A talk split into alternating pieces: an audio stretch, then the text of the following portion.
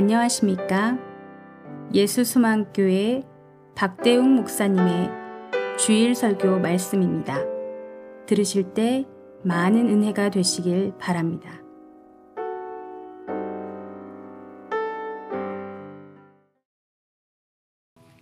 오늘 우리에게 주신 하나님의 말씀 신약성경 마가복음 16장 1절로부터 8절까지의 말씀입니다. 봉독해 드리겠습니다. 안식일이 지남에 막달라 마리아와 야고보의 어머니 마리아와 또 살로메가 가서 예수께 바르기 위하여 향품을 사다 두었다가 안식 후 첫날 매우 일찍이 해 돋을 때 그 무덤으로 가며 서로 말하되 누가 우리를 위하여 무덤 문에서 돌을 굴려주려 하더니 눈을 들어본즉 벌써 돌이 굴려져 있는데 그 돌이 심히 크더라. 무덤에 들어가서 흰 옷을 입은 한 청년이 우편에 앉은 것을 보고 놀라매 청년이 이르되 놀라지 말라. 너희가 십자가에 못 박히신 나사렛 예수를 찾는구나. 그가 살아나셨고 여기 계시지 아니하니라. 보라, 그를 두었던 곳이니라. 가서 그의 제자들과 베드로에게 이르기를 예수께서 너희보다 먼저 갈릴리로 가시나니 전에 너희에게 말씀하신 대로 너희가 거기서 배우리라 하라 하는지라.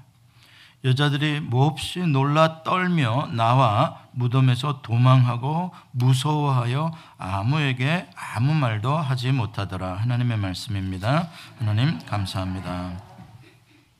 네 같이 한번 기도하시겠습니다 오 주님 꼭 이 찬양 같은 교회가 되게 해 주옵소서.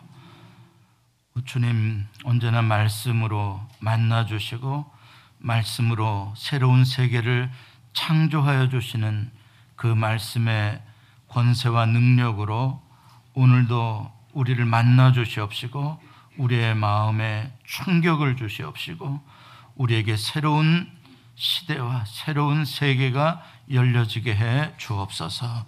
예수님의 이름으로 기도합니다. 아멘. 오늘은 열린 돌문 앞에서라는 제목으로 마가복음 16장의 말씀을 함께 나누겠습니다. 어, 지난 주일이 무슨 주일이었죠? 부활 주일이었습니다. 어, 한주 지났는데 한 1년쯤 지난 것 같습니다.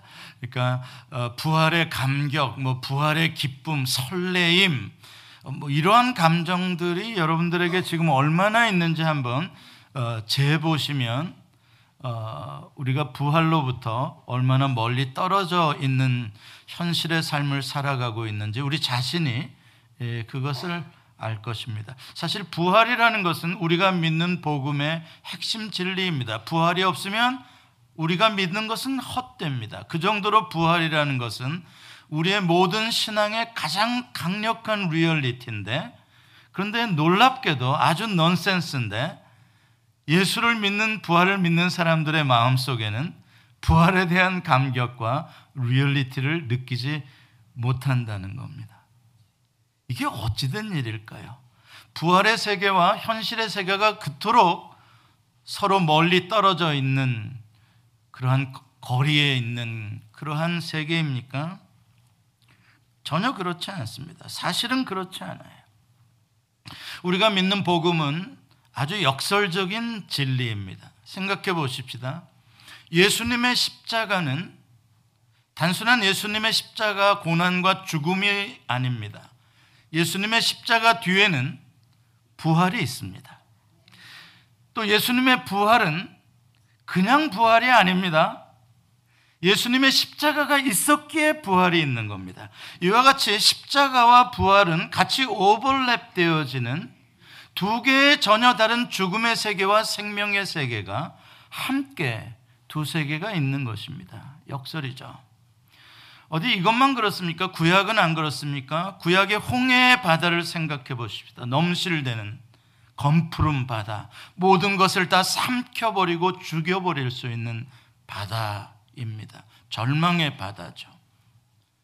여러분, 그런데 놀랍게도 조금 후가 되면, 몇 시간만 지나게 되면 그 홍해가 그 물이 어디론가 사라지고 메마른 땅이 열리고 그것은 죽음의 바다가 아니라 새로운 세계로 열어주는 새 길, 산 길로 바뀝니다. 정확하게 똑같은 바다인데 두 세계가 거기에 오버랩되어 있는 것을 우리는 보게 돼요. 야곱의 이야기 가운데 야복강의 이야기는 우린 잘 압니다. 하나님과 씨름하던 야곱. 왜 하나님과 씨름해야 했습니까? 절망 때문이었습니다. 야복강에서 야곱은 너무나 두려웠습니다. 인생에 그렇게 두려움을 느껴볼 수가 없을 만큼 두려운, 외로운, 캄캄한 밤이었습니다. 그런데 동시에 바로 그 자리는 살아계신 하나님의 임재를 내가 직접 붙잡아 보는 자리가 되었고 그 하나님을 만나는 자리가 되었고 그 밤이 지나자 분이엘의 아침에 태양이 떠오르는 절망의 야복강이 아니라 소망의 야복강이 한 자리에 오버랩 되어 있는 것을 우리는 보게 됩니다. 물론 이런 것들은 약간의 시간차를 가지고 있는 그러한 두 세계가 어, 오버랩 되어지는 거지만 분명히 이것은 우리가 바라보는 절망의 현실 속에 실제로 임하게 되는 부활의 세계들 이야기입니다. 이러한 이야기들은 지나놓고 보면 이렇게 아주 드라마틱하고 아주 멋있어 보이죠. 그러나 막상 그 과정을 통과해야 하는 이스라엘 백성들, 홍해 앞에서 떨고 있었던 그들, 야복강 앞에서 떨고 있었던 야곱에게는 그 짧은 시간일지 모르지만 그 시간은 두려움과 의심과 갈등의 밤을 씨름을 해야 하는 밤을 보내야 하는 과정을 경험하고 있는 것입니다. 신앙이란 그런 것이에요.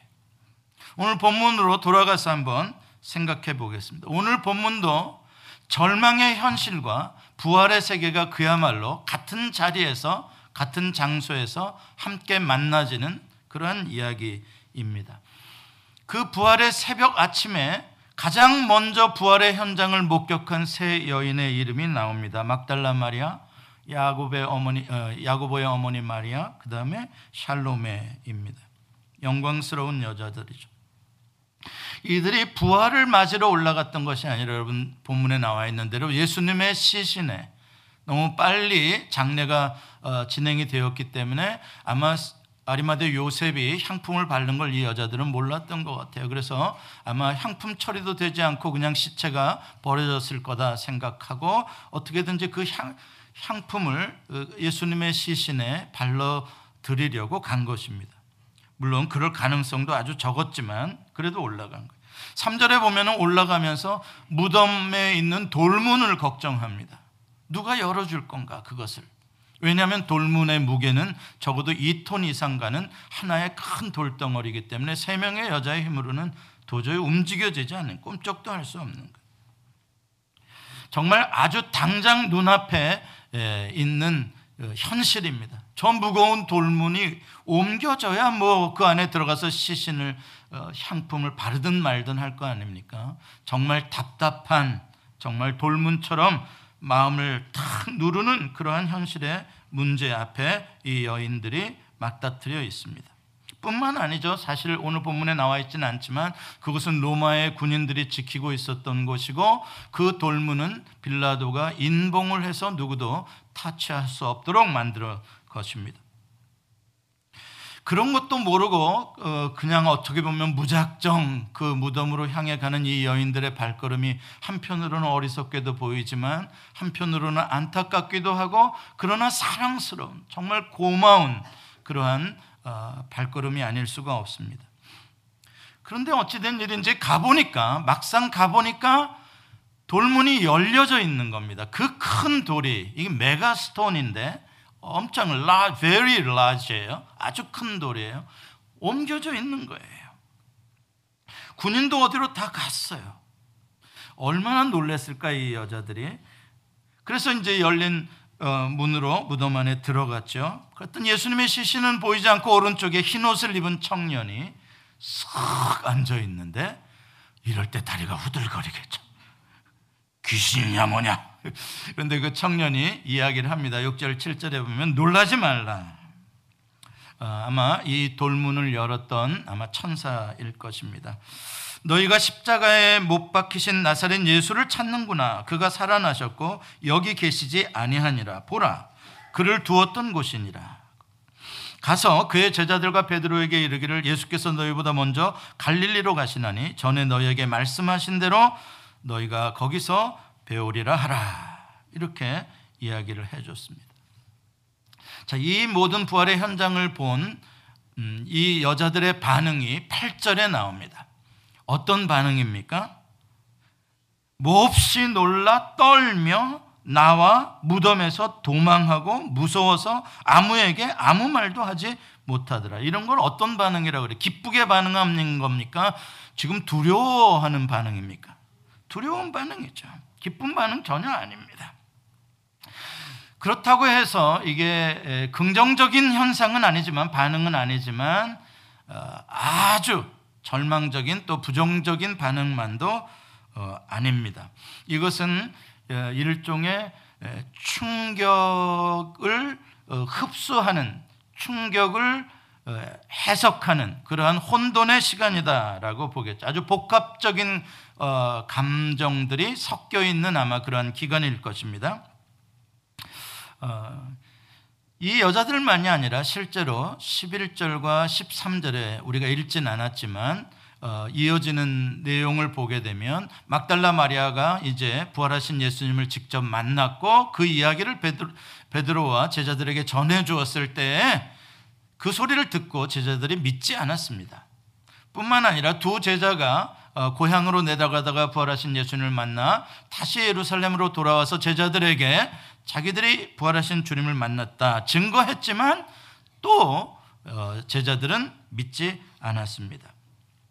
저는 이 이야기를 읽으면서 야, 이 마가복음이 진짜 맞구나. 이 증언이 참되구나라는 것을 어, 알 수가 있었습니다. 만약에 이 복음서가 어, 그 여자들이 거기에 올라가 가지고 돌문이 열려져 있는 것을 보고 크게 기뻐했다든지 예수님의 시체가 거기 없는 것을 보고 너무 기뻐했다든지 막 이렇게 써 있고 막 그 여인들의 막 부활을 막 확실하게 믿었더라 이렇게 만약에 기록이 되어 있었다라면 저는 약간 의심했을 겁니다. 야, 이거 말은 근사한데 사실은 뻥일 가능성이 있다. 왜냐하면 입장을 바꿔놓고 생각해 보십시다. 여러분과 제가 한번 그렇게 올라갔다고 해보자고요. 바로 그게 믿어졌을까요? 안 믿어졌을 거예요. 똑같을 겁니다. 사람이란 다 그래요. 내가 상상해 보지도 않고 전혀 현실적으로 불가능한 일이 갑자기 갑자기 나에게 닥칠 때 어떻게 그걸 현실로 받아들일 수가 있겠습니까? 그 받아들이기 어려운 거예요. 그래서 꿈을 꾸고 있는 건 줄 알아요. 조금만 놀라운 일이 생겨도 우리는 옆에 사람에게 뭐라 그러는 줄 아세요? 나 좀 꼬집어봐. 우리는 사실 조금만 놀라운 일이 있어도 그렇게 말해요. 현실감이 안 느껴지는 거예요, 이게. 그런데 이렇게 어마어마한 어, 정 부활 죽었던 자가 이게 바로 믿어진다면 그게 거짓말이죠. 사람은 그런 존재가 아닙니다. 이거를 내가 어, 이해하고 해석하고 그걸 실제로 느껴지기까지 어떠한 그 두 세계가 충돌하는 가운데에서의 혼돈이 있어 있는 것이 당연한 거예요. 또 사람은 어떠한 어, 또 편견을 갖기가 쉽냐면 내가 경험한 것이 또 전부인 줄 아는 그런 또 고정관념에 빠질 수 있는 가능성이 또 사람은 대단히 많습니다. 그래서 아주 내가 본 것만 믿으려고 하는 사람들, 다른 사람들이 봤다, 다른 사람이 경험했다는 것은 안 믿으려고 하는 사람들 참 많이 있죠. 왜 이 여인들이 이 부활의 현장 속에서 그렇게 두려워하며 어, 그걸 믿을 수가 없었을까? 한번 상상해 보십시다. 이틀 전으로 한번 돌아가서 이 여인들이 이틀 전에 어떠한 경험을 했을지 한번 가만히 생각해 보자고요. 예수님이 체포당하시는 것을 보았을 것입니다. 예수님이 체포당하시고 여기저기 재판받으러 끌려다니시는 것을 보았을 것이고요. 그리고 채찍에 맞으신 것을 아셨을, 아을 것이고요. 그 채찍에 맞는다는 건 엄청난 출혈, 거의 채찍에 맞다 죽어버리는 사람도 있을 만큼 무서운 형벌입니다. 채찍에 맞으셨고 가시면류관을 쓰셨고 그리고 무거운 십자가를 짊어지고 그 아침에 금요일 아침에 갈보리를 향해 올라가는 예수님의 모습을 이 여자들의 두 눈으로 생생하게 다 목격한 것들입니다. 예수님이 얼마나 힘드셨으면 올라가시다가 몇 걸음 못 가 또 쓰러지고 몇 걸음 못 가 또 쓰러지고 그 뭐예요? 예수님의 체력은 이미 바닥이 났다는 거예요. 간신히 숨 쉬고 있는 정도입니다. 어떻게 보면 이미 죽었을 수도 있는데 끝까지 십자가의 그 사명을 감, 완수해야 되겠다는 예수님의 그러한 열심으로 그나마 그 갈보리산을 올라갔던 거. 그거를 여자들이 다 매 순간 목격하고 있었던 겁니다. 여러분 그 눈에 들어온 영상들은요 그렇게 참혹한 내가 사랑하고 내가 존경하고 내가 믿었던 메시아가 당하는 그 아픔과 고통들은요 그냥 내 망막에 잠깐 새겨졌다 사라지지 않습니다. 그런 것들은 내 마음속 깊숙이 새겨지는 충격적인 것들인 거예요. 평생 지나도 그 영상은 사라지지 않을 만큼 무시무시한 현실이었다는 거예요. 예수님의 손발과 거기에 못 박히는 걸 다 여자들은 보았습니다. 소리도 들렸습니다. 예수님 십자가에 매달리시는 거, 목말라 하시는 거, 마지막 호흡이 안 돼서 마지막 호흡을 들이쉬시고 고개를 떨구시며 영혼이 떠나가시는 거. 여자들은 그 장소에서 계속 그것을 보고 있었어요. 그러자 죽음을 확인하듯이 로마 군병이 긴 창을 가지고 십자가에 매달려 계신 예수님을 옆구리로부터 대각선으로 찔러 심장을 터뜨립니다. 그러니까 물과 피가 다 쏟아졌다라고 성경은 기록합니다. 그걸 다 그 잔인한 그 리얼리티를 그 실체를 그 현장을 그 여자들이 다 목격했던 거예요. 얼마 얼마 전에요? 이틀 전에요. 그 장면은 여자들의 세포 속에 다 기록이 되어져 기록, 기억이 되어져 있는 거예요. 얼마나 무서웠을까? 이틀 밤 아마 잠을 잘 수가 없을 만큼 무서웠을 거예요. 정말 예수님이 돌아가셨구나. 정말 끝이구나. 그게 바로 그녀들이 가장 인생을 살면서 가장 극적으로 경험한 현실이었던 거죠.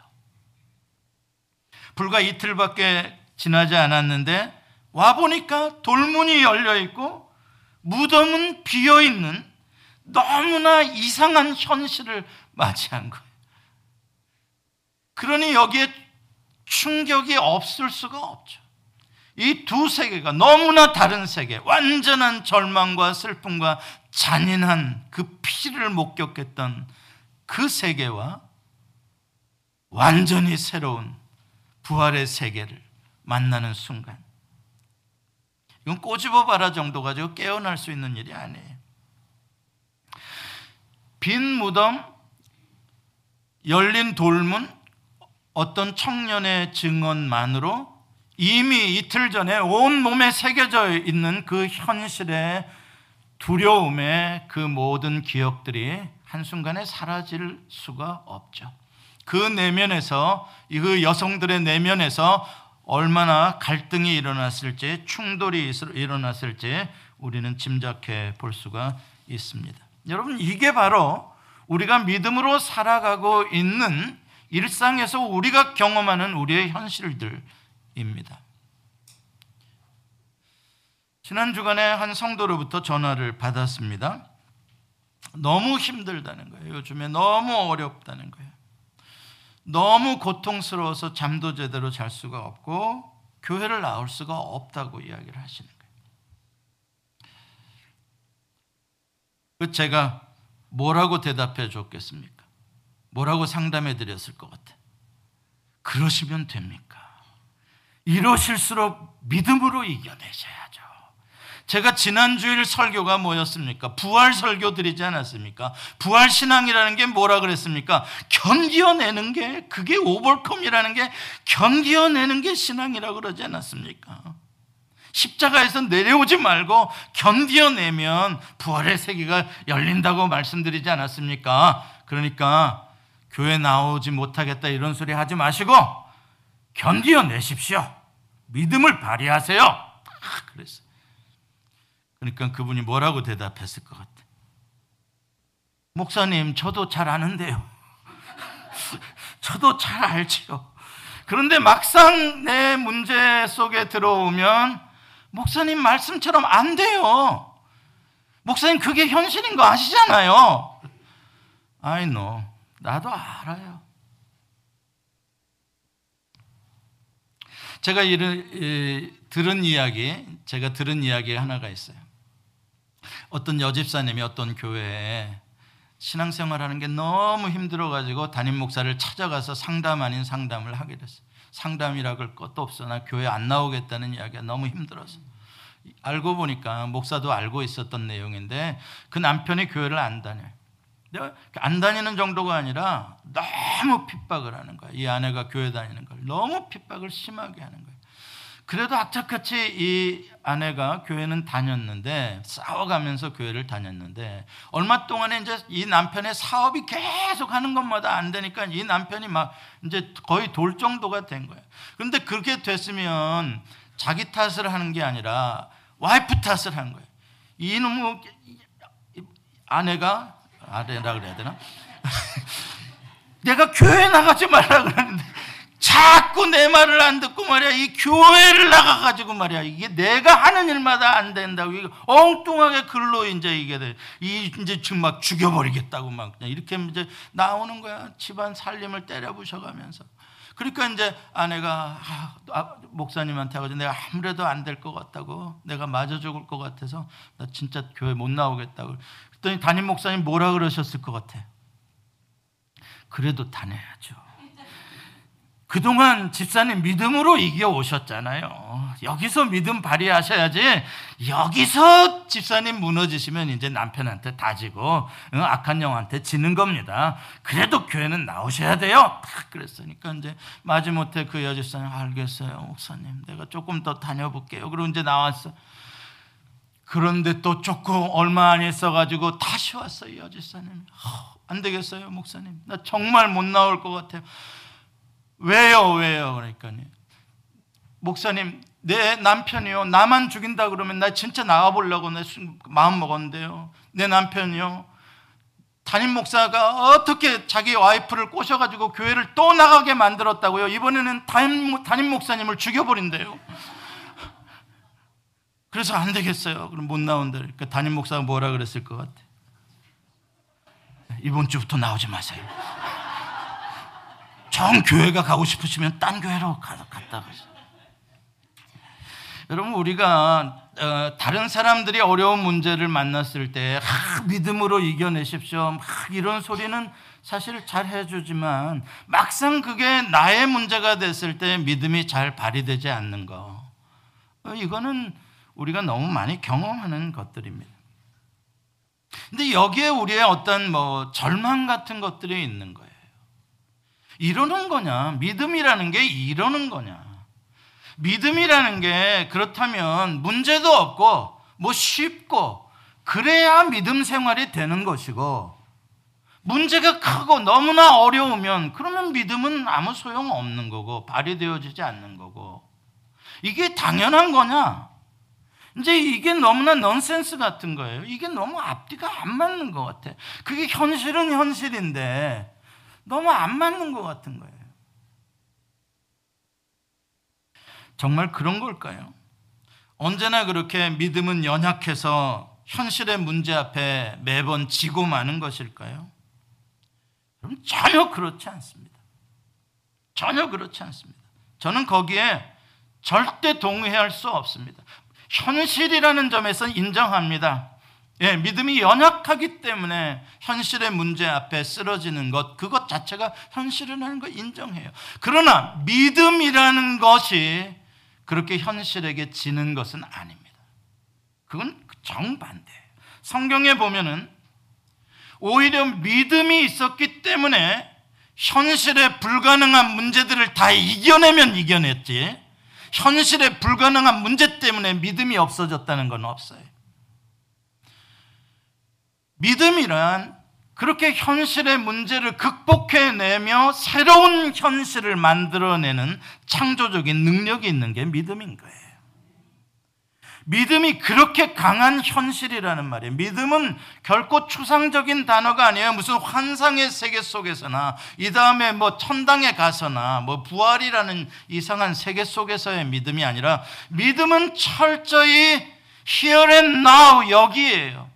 우리가 살고 있는 삶의 현장, 삶의 문제들 사이에서 믿음은 실제로 역사하는 거며 실체를 만들어내는 믿음은 리얼리티인 거예요. 사람들의 인생을 가만히 보면 현실의 문제에 적응하고 현실의 문제에 이끄는 대로 잘 반맞추어 가는 것 정도를 잘 살고 있다. 적응력이 좋다. 이렇게 생각하는 인생이 있어요. 여러분 적응력이 좋은 건지 모르지만 그 인생은 아주 수동적이고 피동적인 인생입니다. 뭐요? 큰 틀은 이미 다 정해준 거고 나는 거기에 맞춰가는 그러한 인생인 거예요. 여러분 그러나 믿음으로 사는 인생은 절대 그렇지 않아요. 믿음으로 사는 인생은 어떠한 운명도 어떠한 숙명도 어떠한 주변에 만들어주는 환경에도 지배당하지 않아요. 오히려 내가 믿음으로 바라보는 세계를 가지고 현재의 세계를 지배해 버려요. 믿음은 새로운 세계를 창조하는 거예요. 여러분 이해가 잘 안 되실지 몰라 성경의 이야기를 들려드릴게요. 로마서 4장 18절로 22절에 가보면 우리가 믿음으로 의롭다 함을 얻는다라는 것을 증명하기 위해서 사도 바울이 아브라함을 믿음의 조상으로 예를 들어서 이렇게 말씀을 해요. 같이 한번 읽어볼까요? 시작. 아브라함이 바랄 수 없는 중에 바라고 믿었으니 이는 내 후손이 이가 드리라 하신 말씀대로 많은 민족의 조상이 되게 하려 하심이라.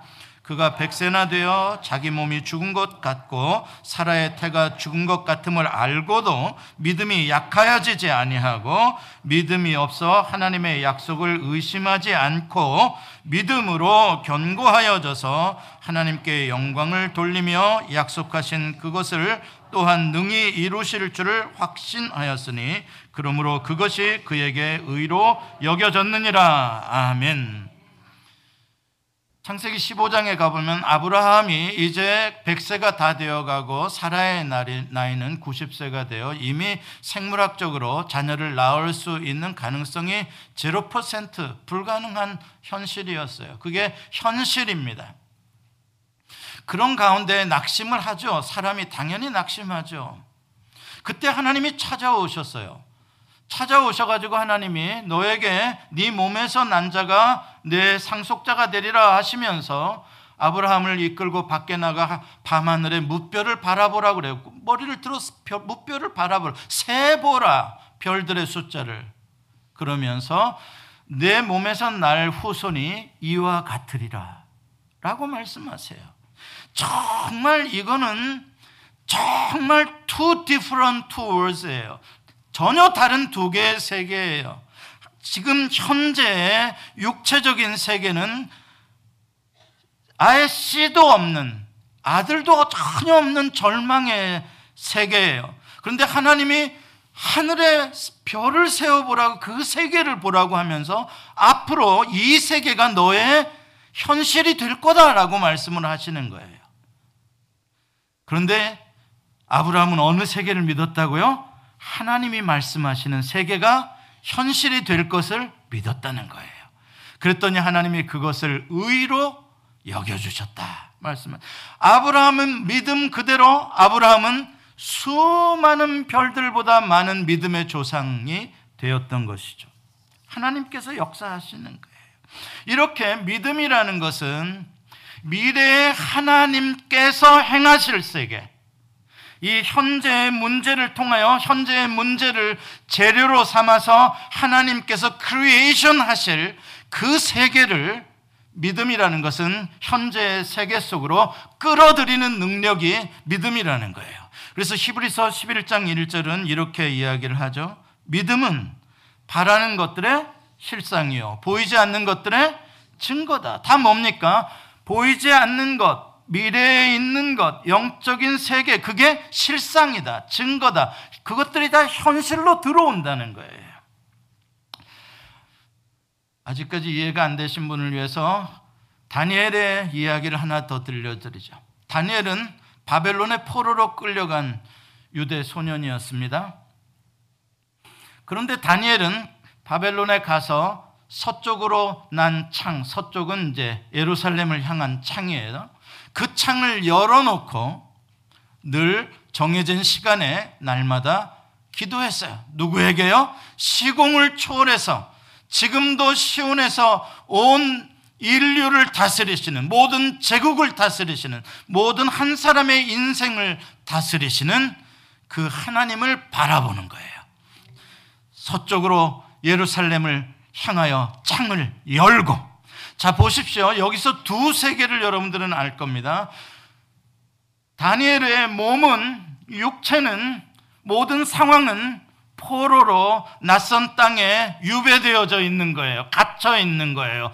그러나 그의 영혼은 믿음의 창을 열고 여전히 만왕의 왕이신 여호와 하나님의 세계를 바라보고 있는 거예요.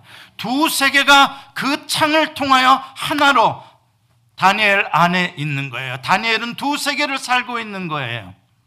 그래서 그것을 시기한 사람들이 더 이상 다른 신에게 기도하면 사자굴에 던진다는 조서를 내리게 했죠. 무서운 조서예요. 왕의 명령에 인장이 찍힌 조서예요. 그대로 되는 겁니다. 현실이에요. 그럼에도 불구하고 다니엘은 서쪽으로 향한 여호와를 향한 세계의 현실을 여전히 포기하지 않아요. 놓지 않아요. 현실의 문제가 크면 클수록 다니엘은 오히려 창문을 더 활짝 열고 기도하는 거예요. 다 두 세계가 충돌합니다. 드디어 조서대로 다니엘은 체포당하고 다니엘은 사자굴에 던져져요. 엄연한 현실입니다. 무서운 현실입니다. 그래서 사람들이 그렇게 두려워하는 거예요. 현실의 문제 앞에. 여러분, 그런데 그것보다 더 리얼한 현실은 바로 그 다음에 일어납니다. 만왕의 왕, 전능하신 창조주 하나님께서 그 사자굴 속에 들어오셔서 사자들의 입을 막아버리시는 거예요. 여러분 사자들의 입을 막으시는 하나님의 역사는 환상입니까? 아니요. 그것이 더 현실이기에 다니엘은 사자굴에서 살아나오는 거예요. 오히려 하나님의 영광을 드러내 버리는 겁니다. 여러분 우리가 성경을 잘 봐야 돼. 이거는 환상의 이야기가 아니요. 지어낸 이야기가 아니요. 성경에 믿음의 사람들이 살아간 이야기는 전부 다 이렇게 현재의 고난과 답답함, 불가능한 모든 상황들을 믿음의 하나님께서 역사하시는 세계들로 다 깨뜨려 버리는 거예요. 그 세계를 만들어 버리는 거예요. 멋있잖아요.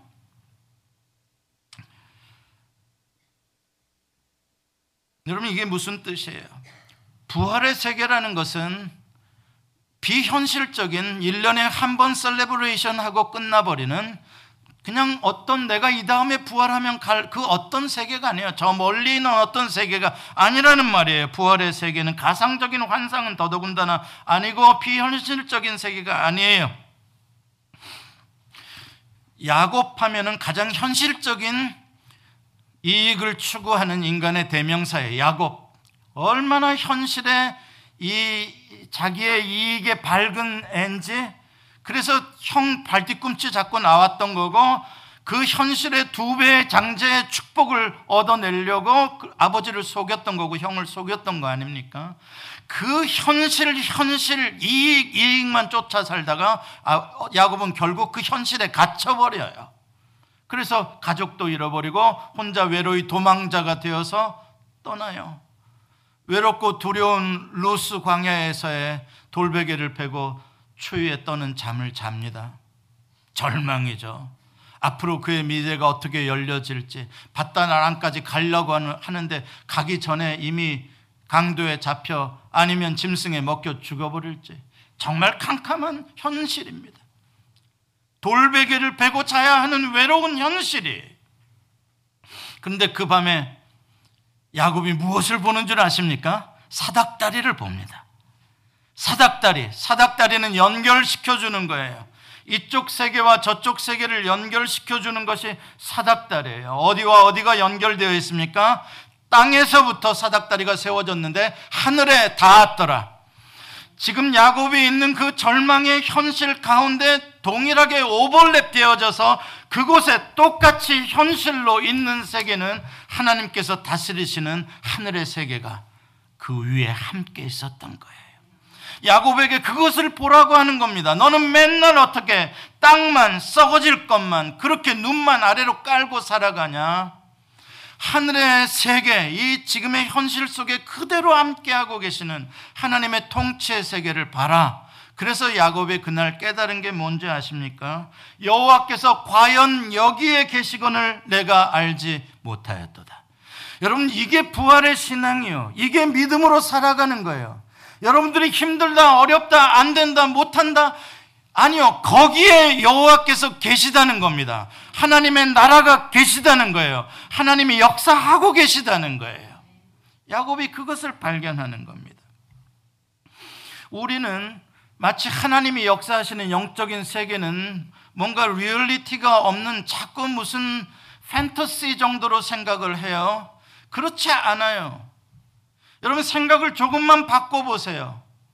우리가 만지고 있는 이 물질 세계, 우리가 가지고 있는 이 육신의 세계들, 이게 사실은 허상과 같은 거예요. 이게 엄청난 여러분들은 실제라고 생각하지만, 여러분, 여러분, 이번 주간에 벌 돈 있잖아요? 만약에 이번 주간에 내가 천불을 벌었다. 이 천불이 실제인 것 같죠? 한 달 지나 보십시오. 그 천불이 있을지. 없어요. 어디론가 날라갔어요. 한 달이 아니라 금방 날라가요. 체크 몇 장만 끊어도. 현실인 것 같지만 현실이 아니에요. 뭐 내 주먹을 믿어라. 야, 네 주먹 그거 얼마 갈 것 같니? 여러분 제가 여기서 이렇게 힘차게 설교를 하고 있는데 앞으로 50년 후에도 이러고 있을까요? No, disappeared. 사라져 버려요. 어디로 갔는지 없어져 버려요. 무지한 현실 같죠. 내가 막 나는 생각한다. 코로나로 존재한다. 막 엄청난 현실 같죠. 너 육체라는 건 다 그래. 여러분 어렸을 적에 살았던 서울의 집이 지금도 남아 있을까요? 없어졌어요. 다 아파트로 변했어요. 상천이 천 다 개벽하는 거예요. 현실이라는 게 물질이라는 게다 하나님의 심판의 날 불에 다 타고 없어지는 거예요. 노아의 홍수에 물에 다 없어지는 거예요. 여러분들이 그렇게 그거는 현실은 진짜 이거 현실이라 그러지만 아니에요. 진짜 현실은 뭔지 압니까? 영혼이 변하지 않는 거. 하나님이 역사하시는 영의 세계. 그건 변하질 않아요. 지금이나 과거나 현재나 미래나 동일해요. 그게 진짜인 거예요. 그게 진짜 변하지 않는 현실인 거예요. 여러분, 믿음은 그 현실을 바라보는 거예요. 가짜 현실들에 속지 않는 거예요. 믿음은 진짜 현실을 보는 거예요. 그런데 사람은 너무 어리석어서 내가 경험하고 내가 알고 내가 보고 아이고 그게 뭐 얼마나 된다고 예? 그거 아니면 안 믿으려고 그러고 뭐 이런 게 있어 그래 나는 못 믿어 뭐 믿음을 뭐 어디에 뭐 덧나 뭐 좀 믿어주지 뭐 그렇게 안 믿으려고 사람이라는 게 얼마나 그 고정관념, 그게 다 자기 감옥이라는 걸 알아야 돼요. 나를 다 묶어버리는 감옥이에요. 그 안에서 빠져나오질 못해. 무슨 주의, 뭐 무슨 이데올로기, 다 감옥이에요. 그틀 안에서 모든 게 다 갇혀버리는 거예요. 그 안에서 울고 웃고 혼자 다 하는 거예요. 미쳐버리는 거예요. 그렇지 않아요. 믿음의 세계는 하나님께서 역사하시는 세계는 너무나 크고 놀라운 거예요. 믿음이란 그 세계를 향하여 열려 있는 겁니다. 노아 이야기 한번 더 해봅시다. 노아는 비라는 단어, rain이죠. 비라는 단어를 몰랐던 사람이에요. 왜? 비가 없었으니까. 노아 때까지 비가 온 적이 없어요. 이 땅에는 그냥 이슬로 자라나는 거죠. 공중에는 물층으로 덮여져 있고요. 몰라요. 비가 뭔지. 그런데 하나님께서 홍수가 나서 땅이 다 잠기게 될 테니까 축구장 몇 배만한 그러한 방주를 만들어라. 평생 걸려 만들 방주를 맨날 방주만 만들어야 돼. 눈 뜨면. 그거 만들어라. 그러는 거예요. 여러분, 그게 상상이 갈 것 같습니까? 상상 안 되는 거 아시죠? 그건 불가능해요. 상상 못 해요. 노아는 비가 뭔지도 모르는데 그럼 방주가 뭔지도 모르는데 이해가 안 됩니다. 그런데 노아는 그냥 합니다. 만듭니다. 그건 뭘 알기 때문에 그래요. 그 세계가 어떤 세계인지는 몰라요. 누구를 아는 거예요? 하나님을 아는 거예요. 나는 모르지만 하나님은 저렇게 말씀하시면 그대로 되는 신실하신 하나님인 전능하신 하나님인 것을 그냥 아는 거예요. 그걸 믿는 거예요. 그래서 했더니 그대로 됩니까? 안 됩니까? 그대로 되는 거예요. 예수님께서 우리에게 열어주신 부활의 세계라는 것은 우리가 지금 만지고 있는 이 물질들보다도 훨씬 더 실제적인 현실이라는 것을 믿으시길 바랍니다.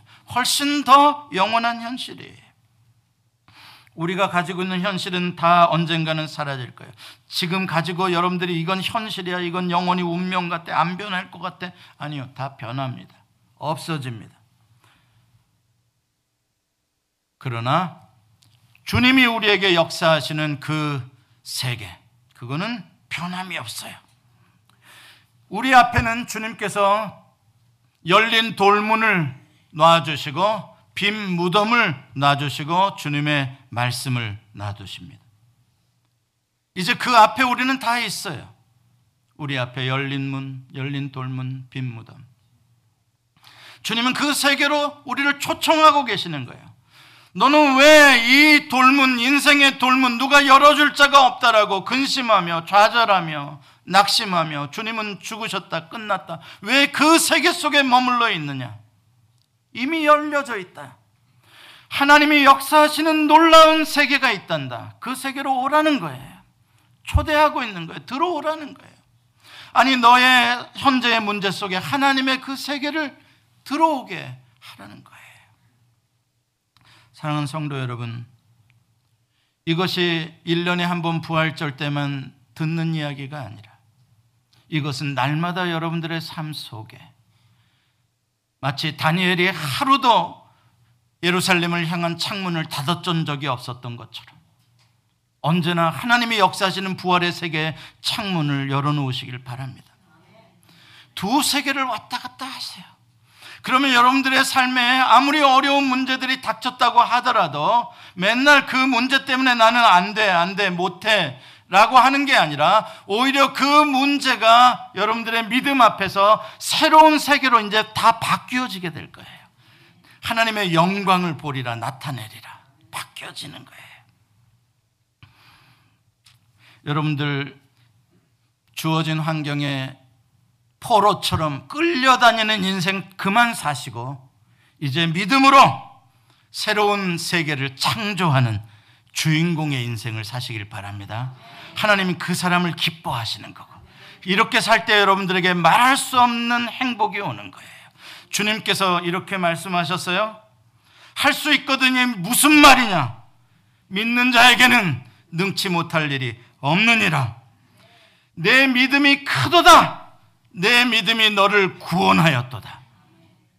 네가 하나님을 믿으면 하나님의 영광을 보리라. 기도하시겠습니다. 오 주여 우리의 믿음 없음을 도와주시옵소서. 우리의 믿음을 굳세게 해 주시옵소서. 이것은 나의 의지가 아니라 이것은 주님의 전능하심의 실존입니다. 주님의 신실하심의 현실입니다. 그러기 때문에 우리는 믿음, 믿어야 하고 믿는 것이 마땅합니다. 우리에게 이 믿음을 주옵소서. 현실의 문제들, 불치의 질병들, 어려움 때문에 고통스러워하며 흔들리는 성도들, 오히려 믿음으로 승리하는 것이 무엇인지 꼭 체험하는 복을 누리게 해 주옵소서. 예수님의 이름으로 기도합니다. 아멘. 예수 소망 교회는 조지아주 스와니에 위치해 있으며 주소는 3671 스미스타운 로드 스와니 조지아 30024이고 전화번호는 770-375-0900입니다. 주일 1부 예배는 오전 8시 30분, 2부 예배는 오전 11시에 있습니다. 예수 소망교회의 소개와 사역은 인터넷 주소 www.jesushopechurch.org로 오시면 찾아보실 수 있습니다. 감사합니다.